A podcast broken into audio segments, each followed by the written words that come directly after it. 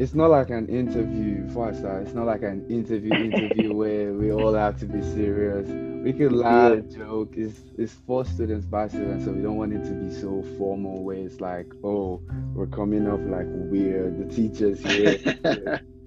just want, want it to calm so people just understand it clearly that way. So we just flow with everything.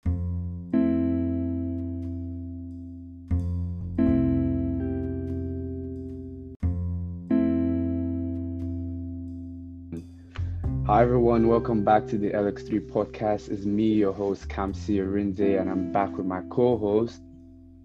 Your boy Olashkumarapo. And today we have the big man, Kevin Ferguson. The one and only. Oh man, these, these, guys, these, guys, are setting high expectations. The one the and only man. Kevin Uh-oh. Ferguson. Could you briefly tell us about yourself, the one and only? Yeah, no, no, absolutely. Um, so again, Kevin Ferguson, really excited to be here, excited to talk to your audience, and looking forward to having a wonderful conversation with you too. Um, so me, you know, born and raised in Gadsden, Alabama. Often joke with folks that Gadsden is uh, not large enough to be a dot on the map, and so if you if you put up a map, um, you, you know, you wouldn't see Gadsden, Alabama. Uh, had sort of a traditional upbringing, right? You know, two parent household, have two older sisters, uh, and I was the youngest of us three. Um, I, I, guess you know, sort of the big question here is how did I get to Alabama A&M? And growing up, I had a mentor who was a local local city councilman. His name is Robert Avery, and not only was he a city councilman, but he also was on the board of directors, excuse me, the board of trustees at Alabama A&M. And so he was somebody who always said to me, "Hey, you need to be looking at this school. This is a great school. Um, you, you know, you should go." And uh, he, he's really the impetus behind me going to a place like Alabama A&M and ultimately transforming my life because I often tell people um, I got the, the, the sort of the big three things at Alabama A&M. I got a great quality education. I had phenomenal job offers when I left, and, and I got a wife uh, because I met my wife and uh, married her. Uh, you know, she's another bulldog. Mm-hmm. Um, and and just some of the things that I've done since leaving Alabama A&M. When I left, I went to work for BP, and uh, so did electrical engineering and project management at BP. Then I moved on to Chevron uh, out in Texas. Did that for a couple of years. So I did engineering in total for about four or five years. Uh, and then I went to business school. And so I moved up to the Boston area and went to business school up in Boston. Did that. That was certainly a transformative experience for me. And then uh, I was still seeking adventure, and so I left uh, Boston and I moved to Beijing, China, and uh, lived in China for two years. So I studied for a year uh, as a Schwarzman scholar, and then I worked in the e-mobility industry and corporate strategy, business development uh, in Beijing and in the Shenzhen area. Um, and then the world changed as we know it and we in the world that we currently find ourselves in with with COVID. And uh, came back to North America, worked on the North American team for a bit, uh, and then decided to, to quit the corporate gig and uh, jump ship. And, and that brings us to where we are today, uh, doing my own thing, uh, my own entrepreneurial thing.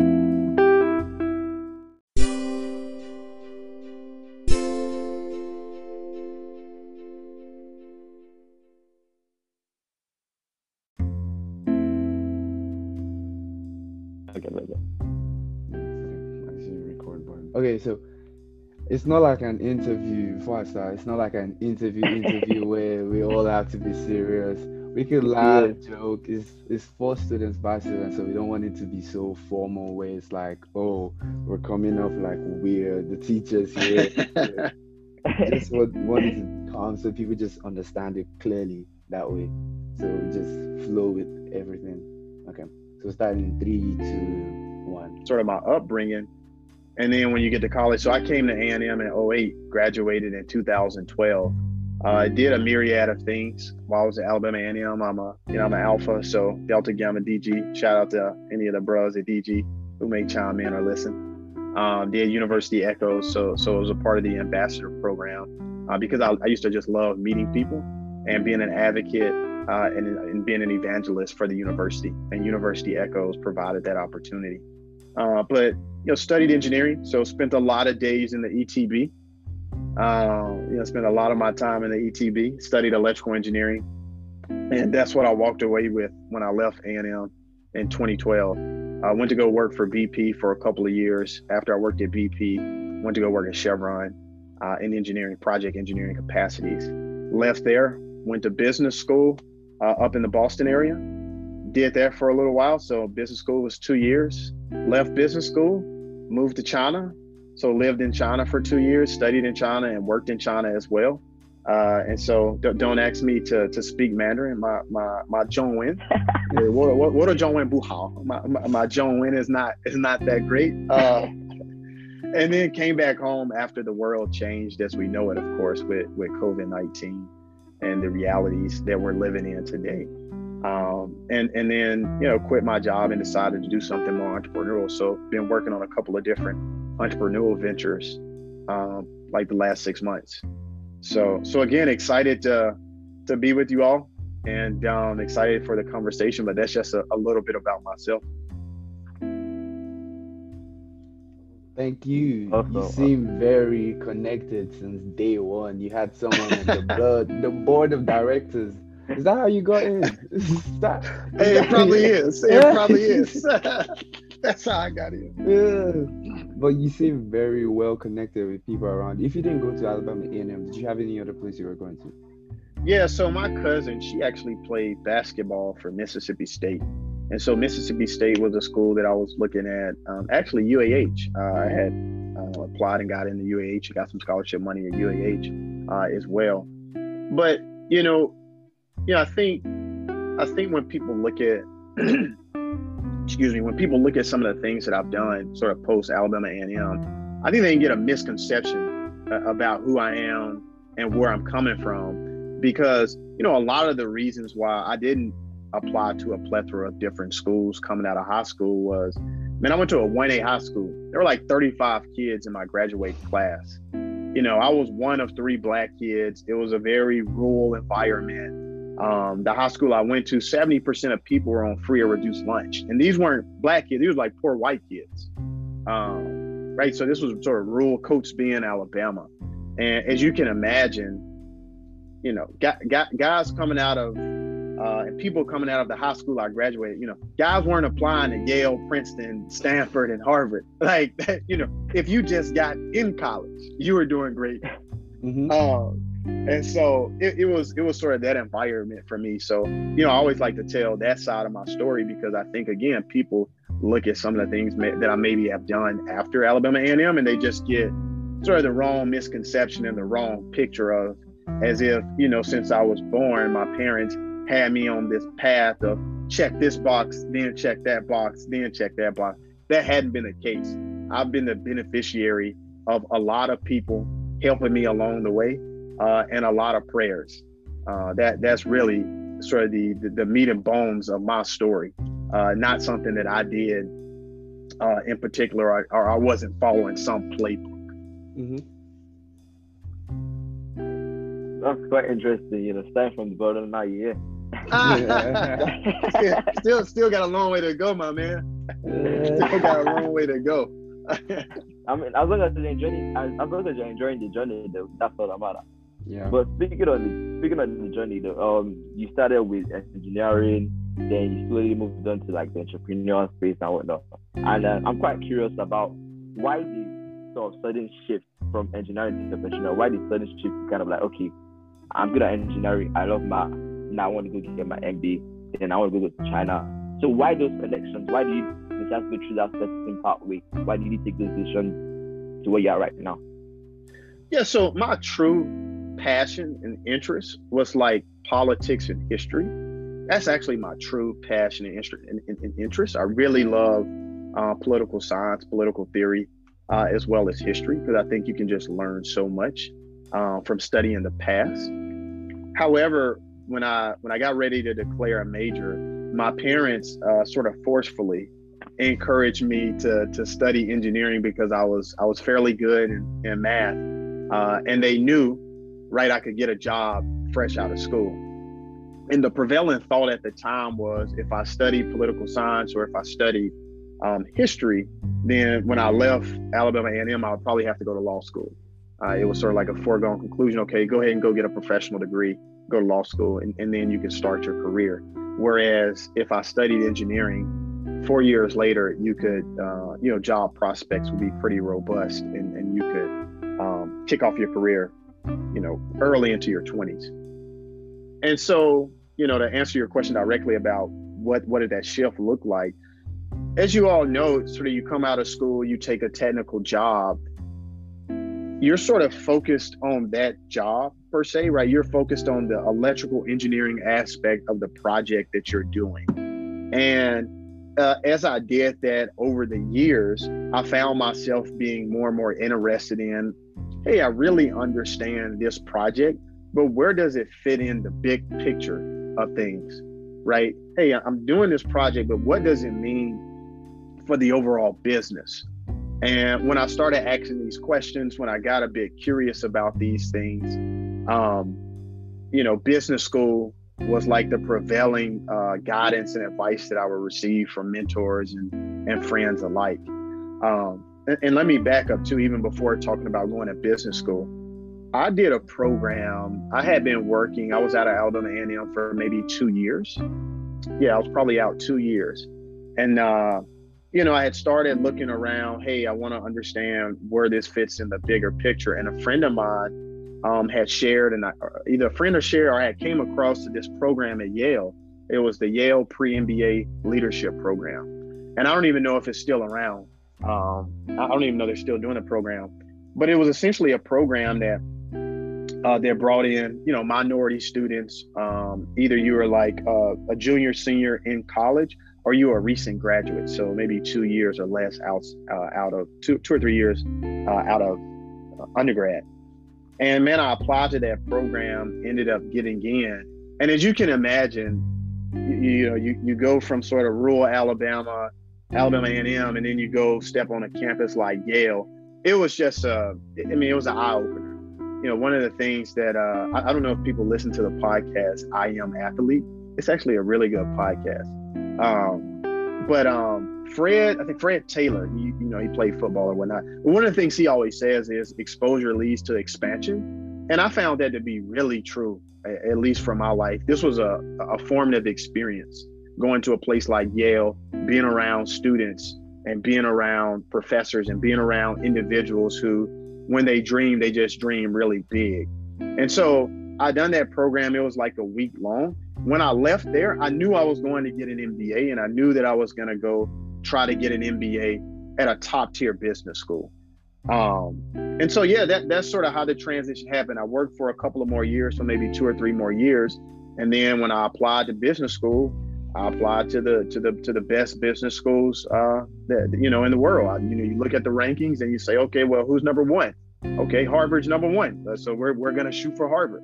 Um, and it's because of those formative experiences that the Yale pre MBA program provided that I even had the audacity to, to, to say, yeah, I can I can go to a place like Harvard Business School. Very interesting.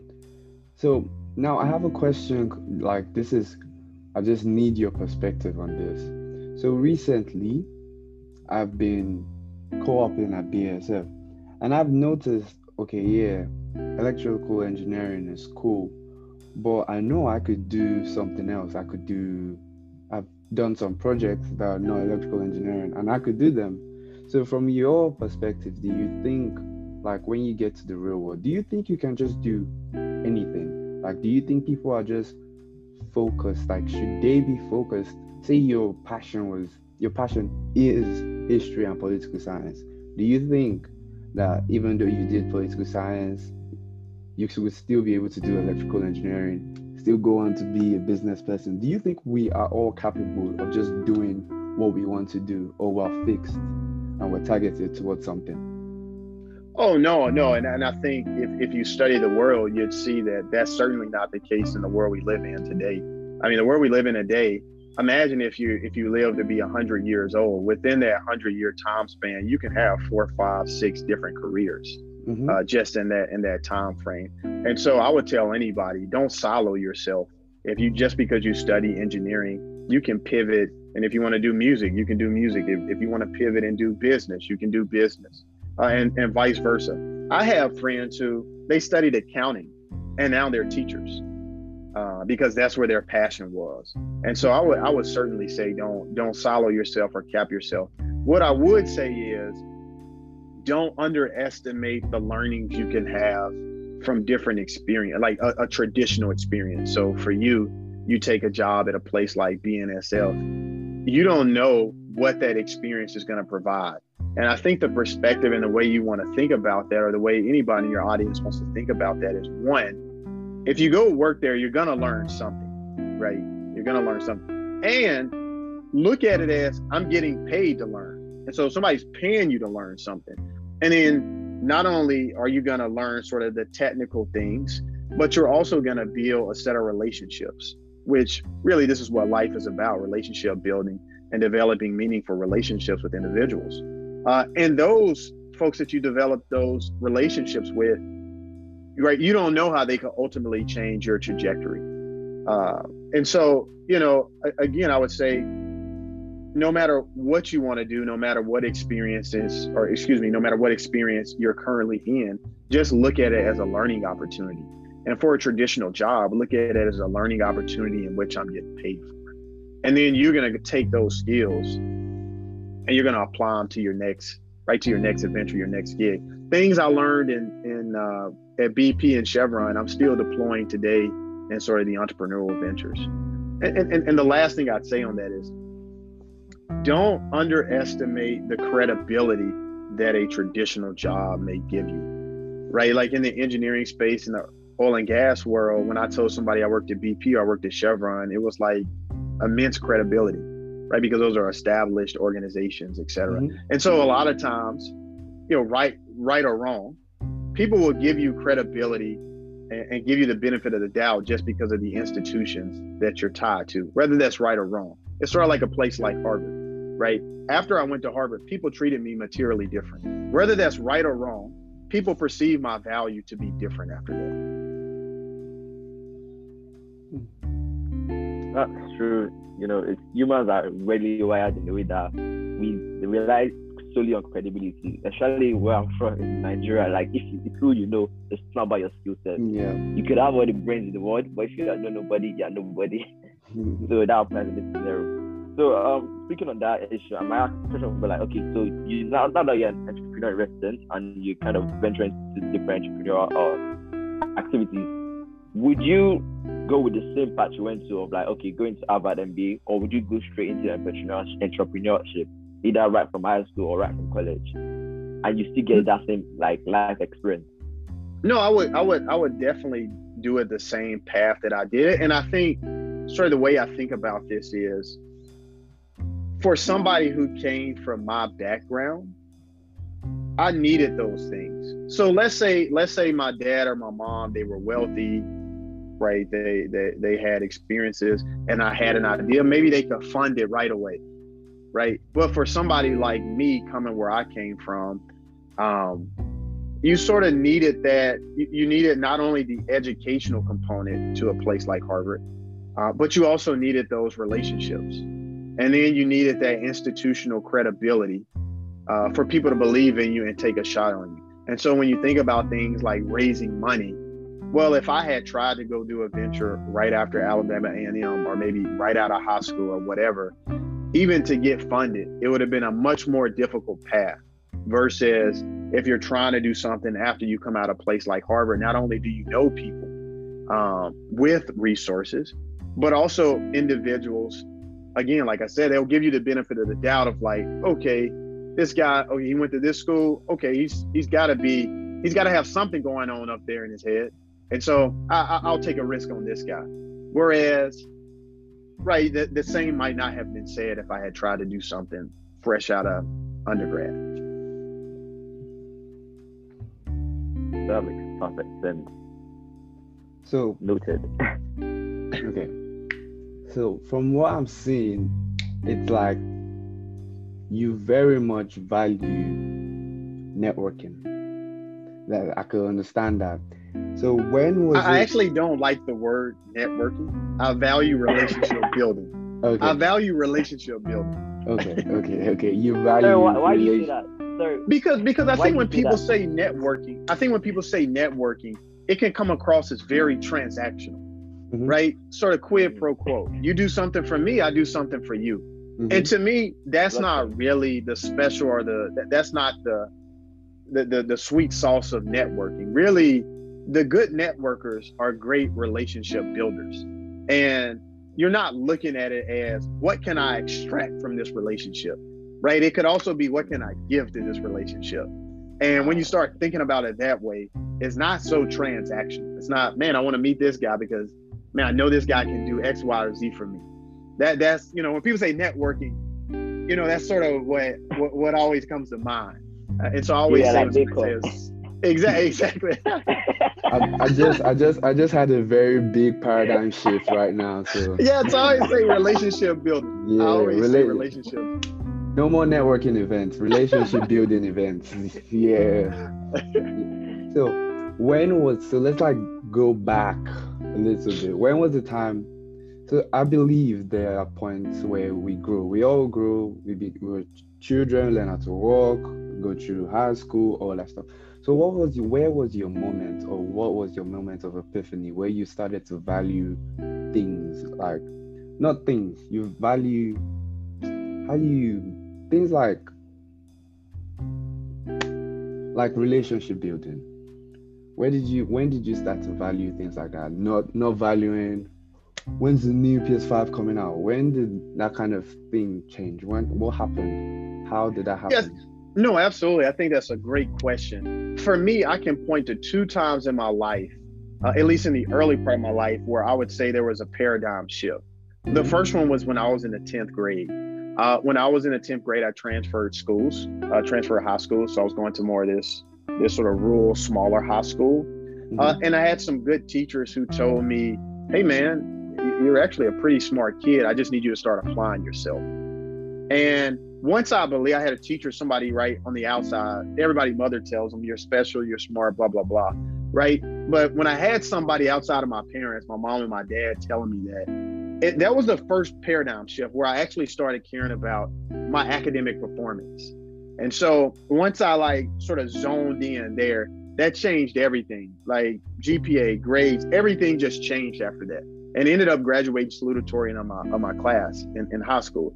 But that was the first paradigm shift. But I would say the most meaningful paradigm shift, call it under 20 and under, was when I joined Alpha Phi Alpha. And the reason it was such a paradigm shift for me was I can I can still remember the first conference that I went to. Like after, you know, shortly after we crossed, you have that state conference, then you go to a regional conference.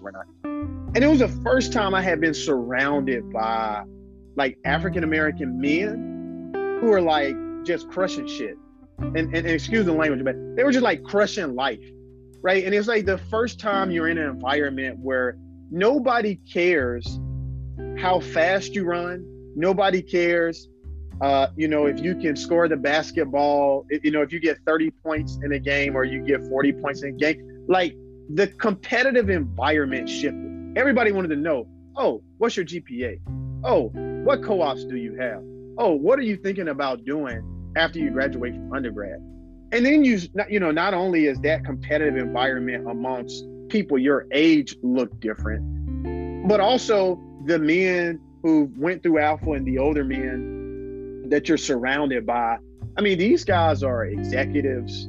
They're, uh, you know, they're they're businessmen, lawyers, doctors, engineers, computer scientists, entrepreneurs, right? Like really, really successful people who have done well, you know, from a professional sense. But then you also get this other side of them as well, because you know, many of them may bring their wife to the conference. And you're like, oh, wow, not only does this guy have his professional life in order, but he's also got his personal life in order too, right? Man, he's been married for, you know, 10, 15, 20 years. Oh, man, he's got a kid who's in college or whatnot. And so it was the first time in my life where I got this sort of panoramic, almost this 360 viewpoint of like, hey, actually, the stereotype of a black person and the stereotype in particular of a black man that I've been fed for like the first 18, 19 years of my life.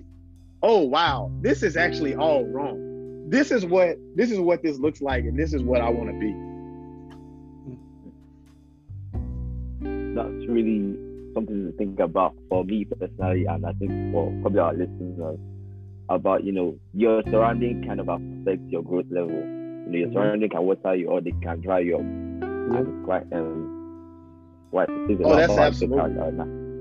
that's absolutely true. I mean, that's you know, I can't. I mean, I can't emphasize that enough, right? And and and in my life, in every sort of you know, every time my peer group changed, right? Sort of your exposure level changed too, as you as you can imagine I mean, the things that people are talking about when I was in business school, um, you know, at Harvard, it looked fundamentally different than the things people were talking about in some of the, uh, the, the, the peer groups I was in in a previous life. When I moved to China and, and I and I got a Schwarzman scholarship, the things that peer group is talking about is just fundamentally different than the things, you know, my other peer groups were talking about when, when I was growing up. And so I can't emphasize that enough on on, on your surroundings because if I if I call one of my friends from business school or if I call one of my friends from from Schwarzman scholars and I tell them this like outlandish idea that I have, they're gonna be like, hey, you know what? Let, let me actually help there. Let me do this, let me do that, let me connect you with this person and that person. And hey, maybe you're not even thinking about this large enough. Maybe you should be thinking about this, you know, times two or times three. And that just looks fundamentally different than you know some of the people you grow up with and you tell them hey i'm thinking about xyz and then they tell you hey man are you crazy? No way you can do mm. that. And so it, it, it just looks different so i think uh, let me pause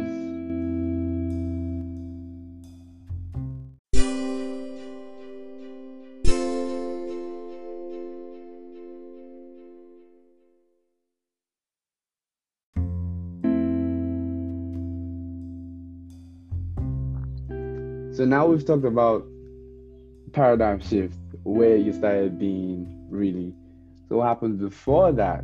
Was there any time where you were gang gang, you were out there, out there in the world, you know?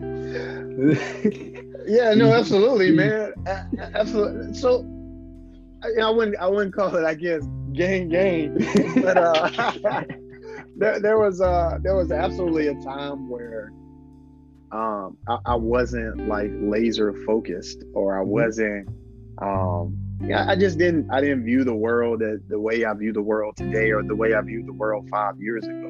Mm-hmm. Um, you know, a, a, large part of that I can remember being in middle school and like the early days of ninth grade of high school. I mean, it, it was a challenging time for me before I had sort of that heart to heart with with uh, with the teacher who told me, "Hey, you're sort of bright. You just need to apply yourself."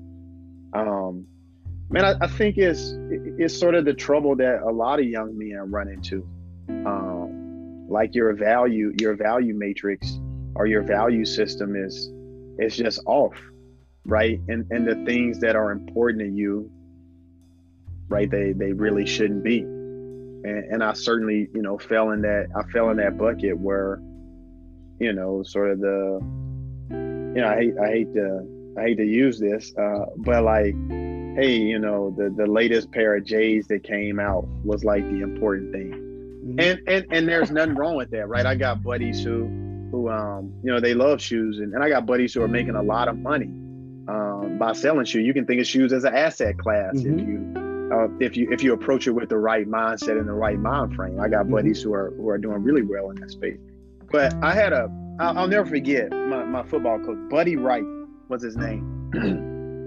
and Buddy told me, he said, you know why I like you, Ferguson? Because you want more out of life than a box Chevy and a pair of J's. And you know, I would say pr- prior to that that shift in the tenth grade, that was sort of my, my my mind frame. Like I thought, hey, if I get me a box Chevy and a pair of J's, then I've I've I've done well. Mm-hmm. I've, I've made it. Made it in life. exactly, exactly.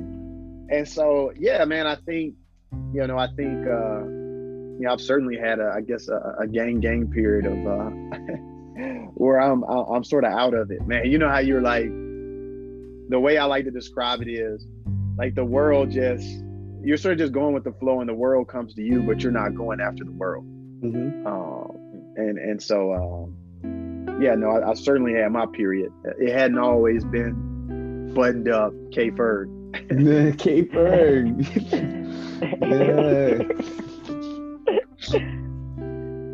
Speaking of um how you got to silver and that sort of paradigm so you know I did some research and I dig deep into the A&M SG Twitter page. So April trend, April 2012.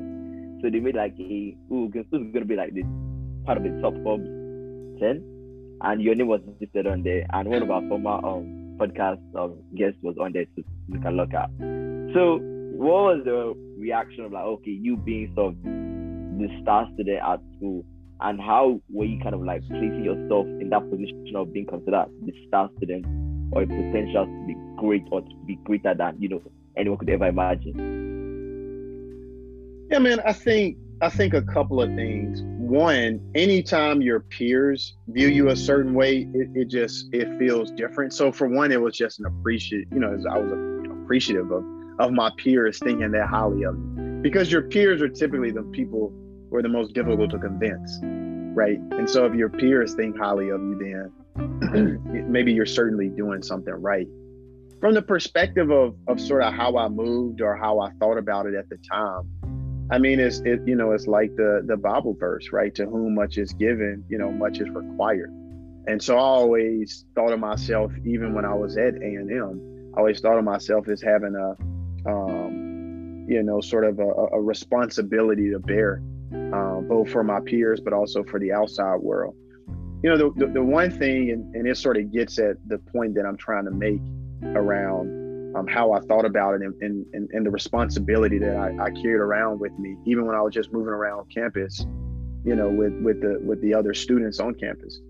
You know, one thing I noticed when I was, um, you know, after I graduated from A and M and I was in the workforce, excuse me, was if a student who went to like an HBCU, so if a student who went to Alabama A and M, uh, you know, if, if they didn't do well on the job, like the school was bad, right? Oh man, Alabama A&M is bad. Oh man, they you know the program is good. But let's say a kid went to like I don't know Georgia Tech, right? And, and that kid wasn't a good engineer, then they'd be like, oh, that kid is bad, right? Like, it, but it's not the school. And so I always like with that that that mind frame or that positioning, I always whether it was you know in a in a professional environment, whether it was just outside uh, the school environment, and even internal to Alabama A&M, I always felt like, hey man, I need to carry myself to a higher standard uh, because the way people look at me, the way my peers look at me, but also at the way the outside world looks at me and looks at an institution like the one that I went to. That, that makes a lot of sense. You know, the way you carry yourself. And yeah. like you said again, your institution matters, but at the same time, you know, you also myself. So, but but you know I, you know one thing I don't want you guys to walk away with. I don't want anybody in your audience to walk away with is like I'm some button up guy who doesn't like to have fun. That certainly wasn't the case when I was in school. I, I I was the guy in the front of the party line. So like that's certainly what the case. Uh, you know, I, I certainly believe in, you know, work hard, play hard. So yeah, hey, there, there's a time to be buttoned up. There's a time we certainly need to have our ties tightened uh, and our hairline sharp. But there's also a time where we can we can relax, put our snap back on, and, and have a good time. Um, so so I you know I don't want you to walk away either thinking, uh, you know I'm buttoned up uh, and and don't like to have fun. So what do you do for fun? right. Well, well, I mean, well, what I do for fun looks different today than what I did for fun when I was. So let's talk about today and before. today. When you were gang gang and now. well, you're K Yeah, no, man. I mean, j- just like you all, the, the same things I imagine you all enjoy. You know, I really enjoyed sort of the barbecue scene and being, you know, once I once I crossed being a part of Alpha. Um, you know, I was our chapter president for a while. So, you know, I would oversee the parties and things like that. So I always enjoy having a good time. I was also a part of a group called the Frat Pack uh, when I was in school. it's, it's not a thing now at A&M, but essentially it was two Kappas, two Qs, mm-hmm. uh, and two Alphas. And we like threw big parties. Okay. And so I was a part of that group, right? So I, so I enjoyed that and I enjoy having fun. And I think since since that time, right, I've transitioned to I read a lot more now. So I, you know, I, I spend an extensive amount of time uh, reading things, uh, reading books, reading magazines, reading journals, etc. So that's a way that I wind down. Uh, and now, man, I'm a family man now, right? I got a wife, two kids, and so like when you wake up on Saturday morning, you mm-hmm. say, "Hmm, what do I want to do today? Hmm, what should I get done today?" When I wake up on Saturday morning, I think, "Hmm, what do my kids want to do today?" and so it's just a different lifestyle, man. And uh, you know, life is all about change and mm-hmm. adapting to change, right? Uh, you know, I think, you know, when we talked the last time we talked, I told you there's there's three things guaranteed in life: taxes, death, and change. Mm-hmm. And um, you know, change. You, you have to be able to adapt to change because it's certainly going to happen. Uh, and so, yeah, my interests have changed as as I've gotten older, uh, and as my life has changed.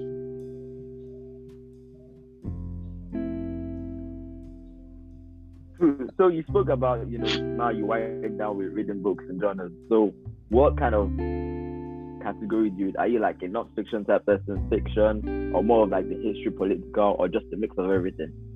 No, I'm I'm, I'm a non-fiction guy. My wife, she often gets on to me about. Um, she she wants me to start reading a bit of fiction.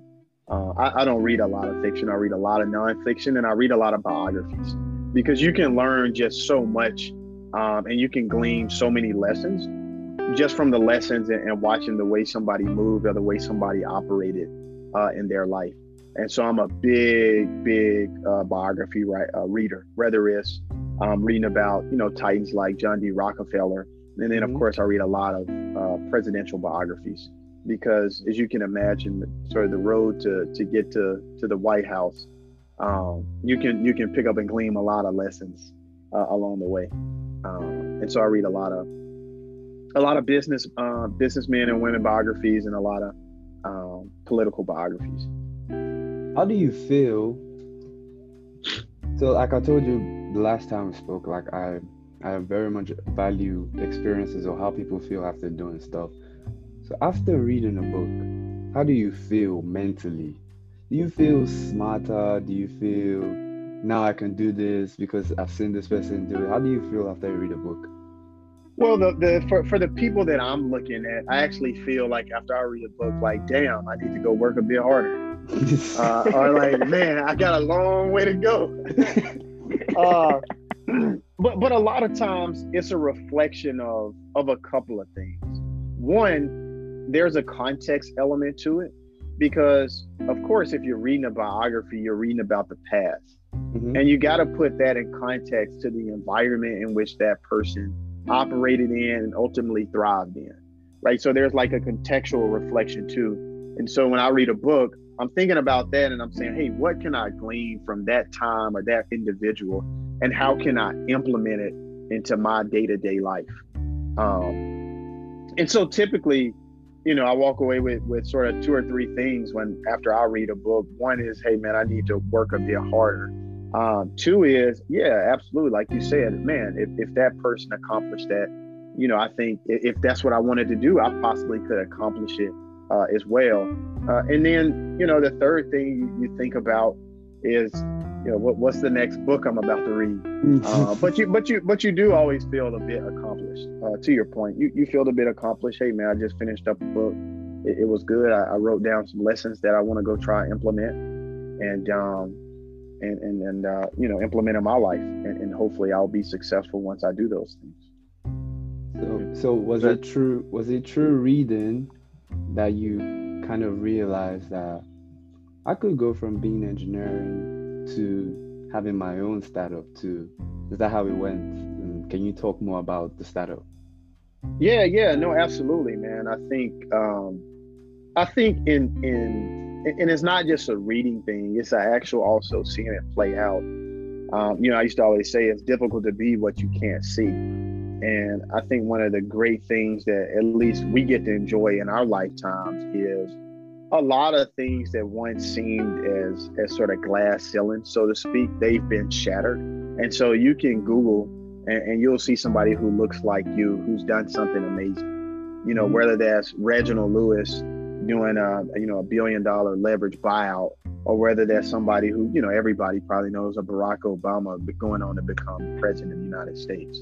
Mm-hmm. Um, you know, you, you see those things and you say, okay, hey, I can I can do that too uh, if I put my mind to it. Um, and yeah, on the startup front, right? I got I got a lot of friends um, who are doing different startups and things, and so, um, yeah, I mean, absolutely, and and it, that's an extension of, of school too, right? After going to, to business school, you know, a lot of friends are, are doing startups or they're doing their their own entrepreneurial ventures, and so you certainly feel like, hey, if the guy I sat in class with for the past two years can do it, you know, I can do it too. yeah. So speaking in line with the um entrepreneurial, entrepreneurial ventures and whatnot. So, what specifically are you kind of doing in the entrepreneurial world? Is it kind of like are you still in the engineering side of things, or like can it totally new industry? Yeah, no, it's a completely uh, adjacent industry, man. The the thing that I'm working on is uh, actually in the glamping industry, and, and so you can think of the glamping industry as like glamorous camping.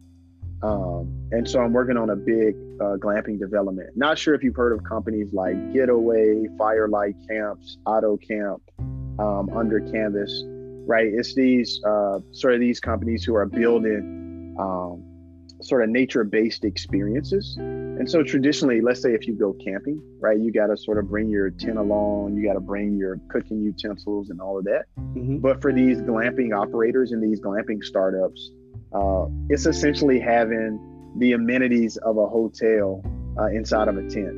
And so working on a startup within that space um, called Starlight Haven. Oh, okay.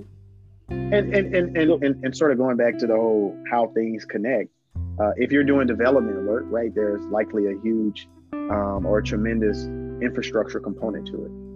Um, and because of my experiences in electrical engineering, when when a, when a double E comes to me and he says it's going to cost this much or it's going to uh, hey you need to run your lines this way or you need to think about power distribution like this uh, i can call this bluff if it's bullshit uh, mm-hmm. because of the experiences that i've had mm-hmm. right um, and so you know no matter what you do what you'll find is man the dots they, they always connect some way in the end they always connect so how how how how far is the progress with the glamping I did. No, man, it's going it's going well. We've uh, we got a piece of land under contract. Um, mm-hmm. We've been talking to different vendors for the different accommodations that we want to do.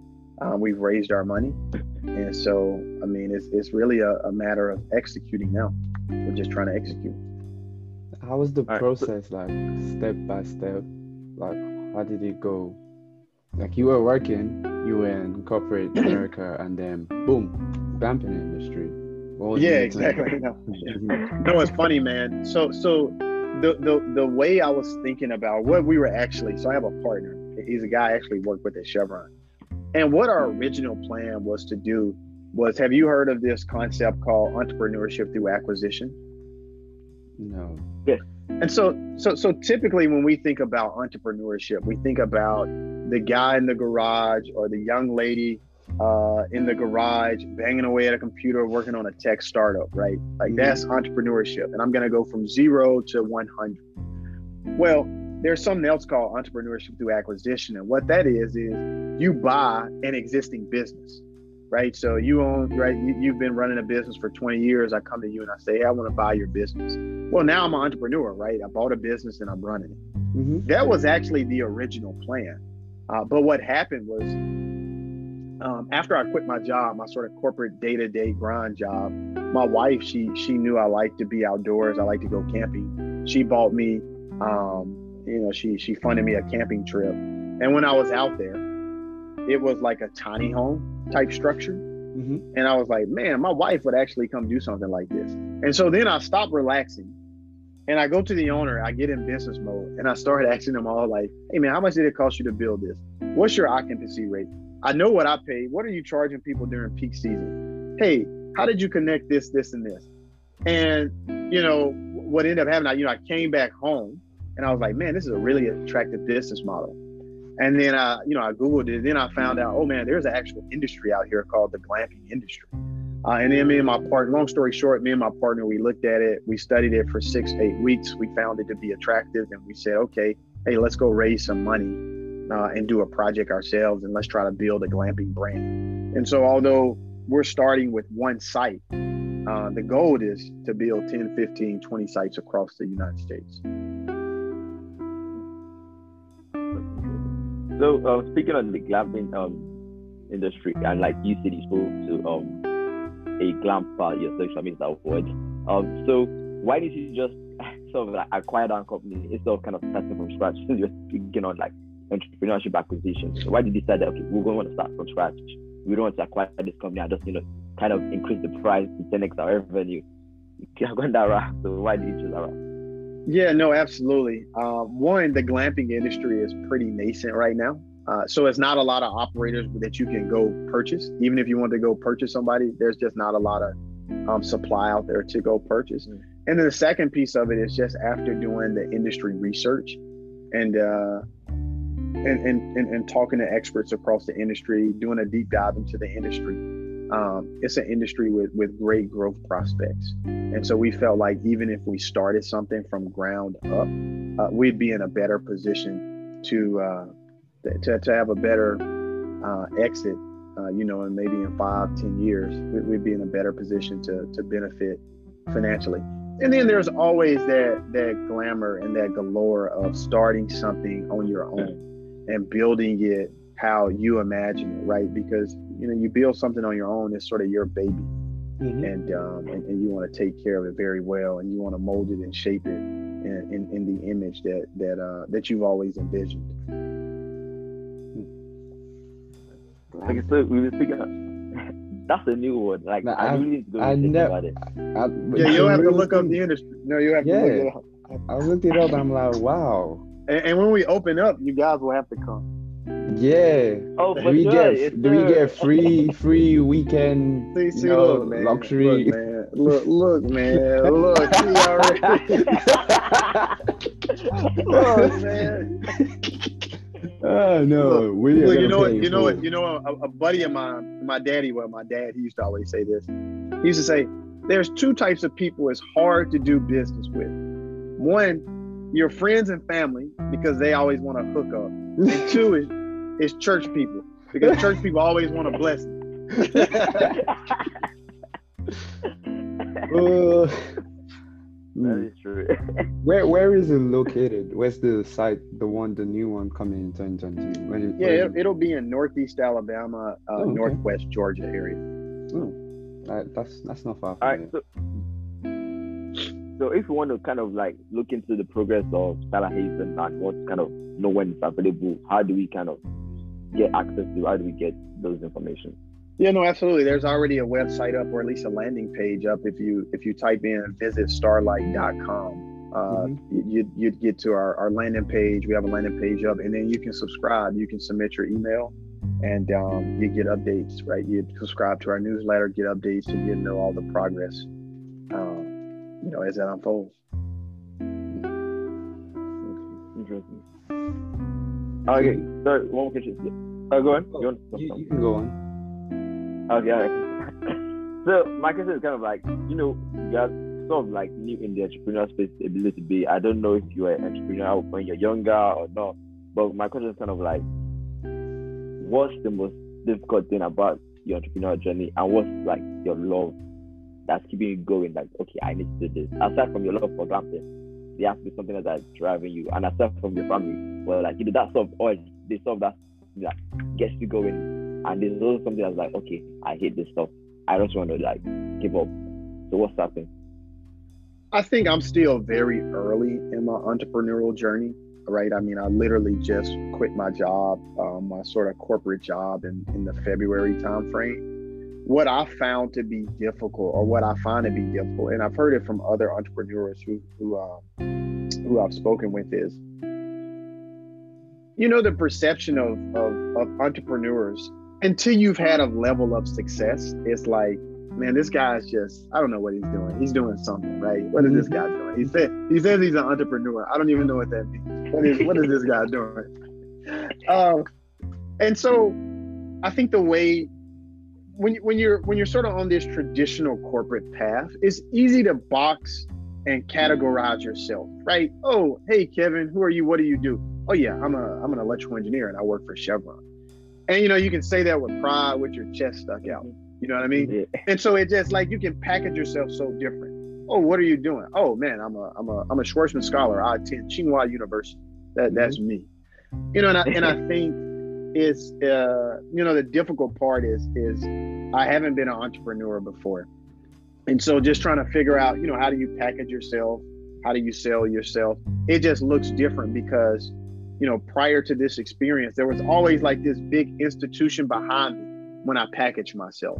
Whereas now, as an entrepreneur, it's just you. You know what I mean? It's, it's just you, you and the partner. Like you know, uh, so I think that that that has been a bit of a challenge. I wouldn't call it a difficulty. It's just been a bit of a challenge. And again, it goes back to our conversation around, you know, change has happened. Now it's incumbent upon me to adapt and figure out how to thrive in a new setting. Uh, and then to the second half of your question, man, I think the sort of the the stick for me or the stick for me is, I just want to build something, man. You want to build something from ground up. Mm-hmm. Is there, there's just something special uh, and glamorous about it, and I think it's it's actually one of the reasons as a society we tend to. We, I think we glamorize entrepreneurs a lot, especially ones who've been really really successful. Mm-hmm. Um, and so there's just something about building something from from scratch and then being able to share that with a customer and being able to share that with another group of people uh, and you see their excitement. You see the happiness that you can bring to them with your service your experience or your product. And for me that gets me really excited. Do you like helping people. Absolutely man. And it's it, you know it's one of the reasons why it, you know i guess if we stay on this theme of terms that i don't like uh you know another one outside of networking is uh self-made Everybody, I'm self-made. You know, self-made man. I hate that. I, it's another word that I hate, right? Because to your point, everybody, no matter who you are, how successful you are, you got some help along the way. And so anybody who characterizes themselves as self-made, it just rubs me the wrong way. It's mm-hmm. another word that I hate.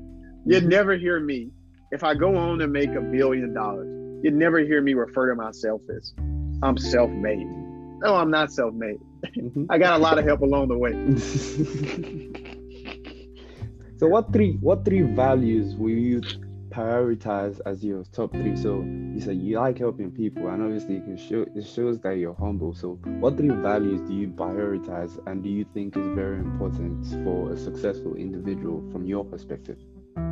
I think reputation is is probably the one of the first. You know, is, you know certainly being the top three is is reputation, because ultimately, when all else fails, when you're on your sort of your last leg, when things aren't going right, and, and in life, there's going to be highs and lows, right? Mm-hmm. There's inevitably going to be highs and lows, and so when you're at a low period, the only thing that you can sort of lean on is your reputation and so I think you should guard it, you know, with your heart. It's, it's certainly a value that I hold hold dear to me. So, you know, being honest, being true, being transparent, you know, acting with integrity, all those things wrap up uh, into reputation. And so I'd say that's the the first thing. Um, the second thing, sort of value that I would say is uh, optimism.